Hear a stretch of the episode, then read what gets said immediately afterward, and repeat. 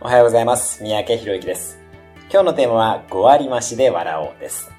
普段より5割増しで笑ってみましょう。笑うだけで副交感神経優位の状態を作ることができ、リラックスできます。また、免疫力が高まることもデータとして出ています。我々大人になると、だんだんと笑う頻度が減ってくるものです。赤ちゃんは1日400回ほど笑いますが、大人は20回未満になります。笑うと表情筋が動くので脳血流が増えます。結果として脳細胞が活性化し記憶力が上がるなど様々な効果があります。私自身は毎朝起きたら鏡に向かって笑顔を作るようにしています。また、話力を磨くことも兼ねて定期的にお笑いの映像なども見るようにしています。ぜひ5割増しで笑うことを意識してみましょう。それだけで一日が活性化してくるはずです。